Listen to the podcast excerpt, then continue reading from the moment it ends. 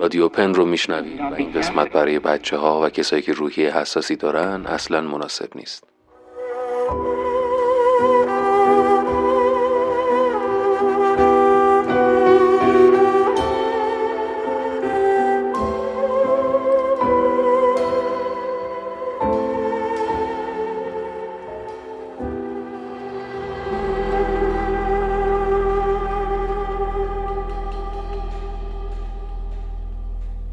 من بعضی وقتا که تصویر کلاهایی که آدما زمان خوشحالیشون به هوا پرتاب می‌کنن و می‌بینم به این فکر می‌کنم چقدر تو دل اینا شادی جمع شده که اینجوری به سمت آسمون شلیک میشه.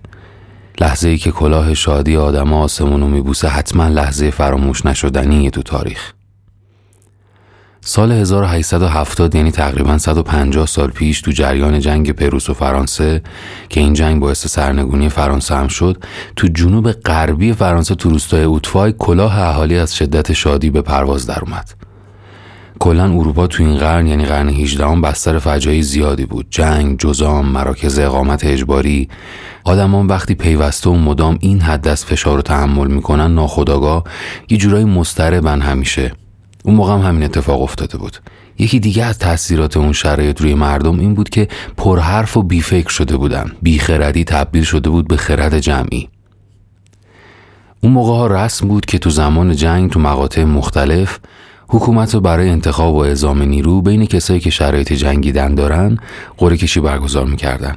هر کی اسمش در میومد باید رخت جنگ به تم می‌کرد و بقیه هم میموندن تا قره کشی بعدی نوبتشون بشه.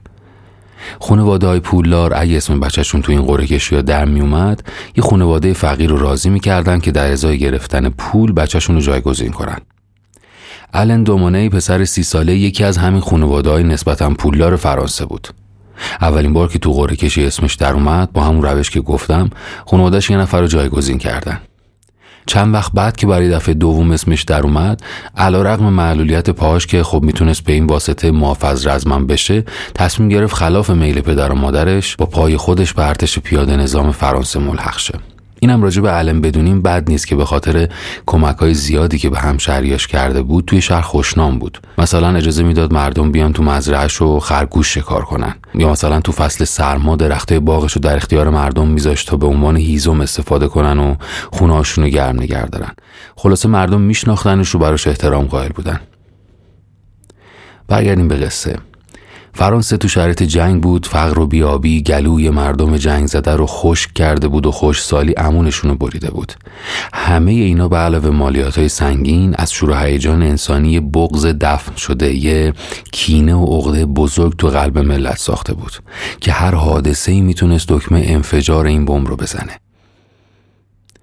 روز 16 اوت سال روز بزرگداشت جمهوری اول فرانسه نزدیک میدون اصلی دهکده یه دورگرد با چند تا روزنامه تو دست شمشریاش که دنبال خبری از جنگ بودن و دور خودش جمع کرد. خیلی هم بی سواد بودن و فقط اومده بودن اونجا سرک میکشیدن ببینن چیزی از صحبتهای بقیه موقع خوندن خبر رو سر در میارن یا نه. کامی دو مایار پسرمه الن که اتفاقا اونم اونجا بود یکی از روزنامه رو دستش گرفت و شروع کرد به بلند بلند خوندن. اوضاع برای ارتش فرانسه خوب پیش نمی رود. مرزها را گرفتند، امپراتور شکست خورده و مهمات هم تمام شده. برای روستایی های وطن پرست باور اینکه امپراتوری سقوط کرد و معلوم نیست چه بلایی سر بچه هاشون تو میدون جنگ اومده غیر ممکن بود. بعضیشون می‌گفتن این حرفا احمقانه است امپراتوری فرانسه اتریش رو تو ایتالیا شکست داده روسیه رو تو کریمه پروس به هیچ وجه نمی‌تونه ارتش بزرگ فرانسه رو به زانو در بیاره اما حقیقت چیز دیگه ای بود.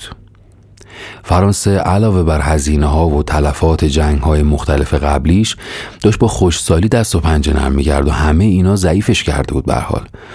اهالی روستا ترسیده بودن. دلشون نمی‌خواست این اخبار رو باور کنن اما کامی عمدن صداشو بالاتر می‌برد و بیشتر براشون از ناکامی های جنگ می‌خوند. تا اینکه یکی از اهالی با صدای بلند گفت تو احمقی که داری این چرندیات و تحویل ما میدی؟ کم کم سکوت تبدیل به هم همه شد و از نگاه مردم دیگه می‌شد فهمید که به پسرمه الن این سمبل ناامیدی به چشمی خائن نگاه می‌کنن. اونم انقدر باهوش بود که با دیدن حالات مردم بفهمه اینجا دیگه جای موندن نیست بنابراین خیلی سریع فرار کرد. خب یه جورایی حالا فقط علم موند و حوزش. رفت سمت جمعیت که یه طور این قائله رو با گپ و گفت ختمه به خیر کنه. دست فروش که همه روزنامه‌اش تو جمعیت داشت دست به دست می‌شد رو به الن کرد و گفت این پسرمه تو بود که می‌گفت زنده باد پروس الن گفت آقا کی این حرفو زد؟ اون قدم نفهم نیست. من خودم شنیدم نه زنده باد پروس گفت نه مرگ بر فرانسه. دست فروش بلا فاصله پرسید چی گفتی؟ مرگ بر فرانسه؟ الان گفت شوخیت گرفته. معلومه که همچین حرفی نزدم. هنوز حرفش تموم نشده بود که پیرمرد رو کرد به چهار پنج نفر اطرافش گفت اونایی که از این مرد مرگ بر فرانسه رو شنیدن دستشون رو بیارن بالا. اونا به نشانه تایید دستشون رو بردن بالا و گفتن بله ما شنیدیم.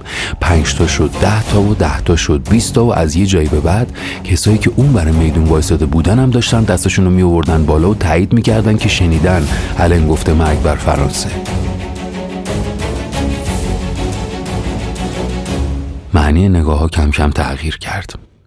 تو همین فاصله که دست تک تک آدمای دنیا داشت بالا می‌رفت که شهادت بدن اونا هم شنیدن که الن گفته مرگ بر فرانسه چند نفر به سمتش حمله کردن. الن تا اومد به خودش به جنبه مشت و لگد و تو شکم و پهلوش شروع شد و انقدر ادامه پیدا کرد که چشاش سیاهی رفت و افتاد روی زمین. هر بار که به هوش می اومد و می‌خواست توضیح بده که بابا من خودم هفته دیگه قراره برم برای خاک فرانسه بجنگم چند تا مش می‌خورد تو سر و صورتش و باز بیهوش می‌شد این نطفه یه جنون جمعی بود که تازه داشت روبروی قهوه خونه جلوی میدون اصلی دهکده اوتوای شکل می گرفت.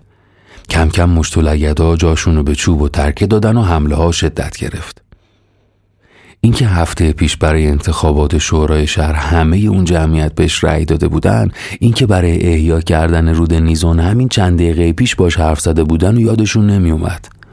الن زیر دست و پا فریاد می‌زد زنده باد امپراتور زنده باد فرانسه من الن دومونه ام رفقا ولی فایده ای نداشت فرقی نمی‌کرد خودش رو چطور به اون جماعت معرفی کنه. فرقی نمی‌کرد چند نفر برای پادرمیونی بیان وسط.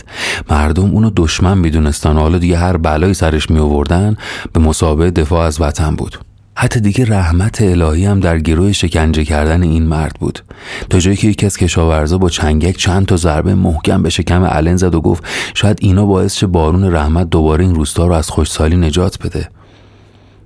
تو همین بلبشو همسر معلم روستا خانم لشو سوار گاری از دور فریاد می‌زد و به سمت جمعیت میومد نزدیکتر که شد صداش واضح تر شد. عجیب بود ولی داشت داد می‌زد اون پروسی رو باید اعدامش کنید تا اینجای کار الن با اینکه وسط رقص خون اهالی روستا و تحمل ضربه های سنگ و چماق و چنگک تو سر و صورتش متحیر شده بود اما اصلا فکر اینکه قرار کشته بشه به مغزش خطور نکرده بود. هزار تا آرزو داشت. تازه معاون شهردار شده بود. به دختری که همین روبروی میدون تو قهوه خونه کار می‌کنه و اسمش آناس علاقه من شده بود. آنا که از پشت شیشه های قهوه خونه دید حماقت مردم به یه جایی رسیده که فکر می‌کنن با اعدام الن دارن به امپراتوری فرانسه خدمت می‌کنن. خیلی سریع خودشو به کلیسا رسوند. رفت اونجا که کشیش روستا رو خبر کنه تا شاید اون بتونه یه کاری انجام بده. کشیش خودش رو به میدون شهر رسوند و به زور اسلحه‌ای که همراه خودش آورده بود به نزدیک شد. مردم فریاد می‌زدن ما یه پروسی رو دستگیر کردیم و اگه تو بخوای ازش حمایت کنی یعنی تو هم پروسی و خائنی. کشیش گفت این بنده خدا الان دومونه خودمونه. از اهالی همین روستاست چطور فکر می‌کنی یه پروسی رو دستگیر کردین؟ یه نفر اومد جلوتر رو بهش گفت این یه پیروزی بزرگه که ما یه پروسی رو اینجا تو اطفای گیر آوردیم. به مناسبت این پیروزی به ما از شراب ربانیت بده. کشیش که دید نه خیر اینا به سرات مستقیم هیچ اعتقاد و علاقه ای ندارن. تصمیم گرفت لاقل یکم وقت بخره تا شاید زمان بتونه خشم این جماعت رو یه جوری آروم کنه. ناچارن همه رو به کلیسا دعوت کرد تا شراب بخورن. این فرصتی ایجاد کرد تا آنتونی و پیر که هنوز مثل باقی شهر دیوانه نشده بودن بتونن از زیر دست و پای مردم رفیقشون رو نجات بدن. آنتونی گفت باید ببریمش خونه والی شهر. اون باید تصمیم بگیره که چیکار کنیم. فریاد اهالی بلند شد که ما خودمون می‌تونیم برای خیانتکار مجازات تعیین کنیم. هیچکس نمی‌دونه این ایده های عجیب برای شکنجه کردن یه انسان چطور به ذهنشون می‌رسید. این همه نفرت اونم نسبت به آدمی که به هیچ کدوم از اهالی اون ده بدی نکرده بود از کجا اومده بود. دست و پاهاشو بستن و هر سر تناب و یه عده گرفتن و با تمام توانشون کشیدن. انگشتاشو بریدن به پاهاش نعل زدن برهنش کردن. جالب این خیاطی کتکش می‌زد که اسمش رو مارک آستین لباس علن دوخته شده بود. قصابی که پول سنگ قبر دخترش رو پارسال الن داده بود حالا با چوب به جونش افتاده بود. نجاری که علم براش کار جور کرده بود و خیلی های دیگه که یه جورایی بهش مدیون بودن حالا قصد تیکه پاره کردنشو داشتن. کشیش داشت تمام ذخیره شراب یک سال گذشتهش رو به مردم می‌داد و خودش هم حتی سرگرم خوردن شده بود. شراب تو پیاله مردم میریخت و آرزو می‌کرد معجزه ای رخ بده. اما حالا دیگه خوشسالی و مرگ حتی جنگ پروس و فرانسه تقصیر علم بود. اونا معتقد بودن اگه بازار بیرونقه به خاطر وجود یه دیو پروسیه. دیوی که شبا تجاوز و دزدی و جاسوسی می‌کنه و روزا با ظاهری مهربون بین مردم زندگی می‌کنه.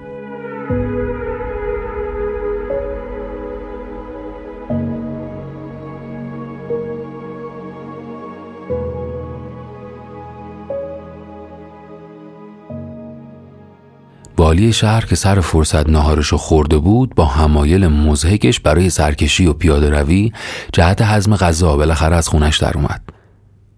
وقتی با پاهای فلج و کتف در رفته و سر و صورت خونین علن تو میدون اوتفای مواجه شد گفت اینو از اینجا ببرید چهره شهر رو کثیف کرده.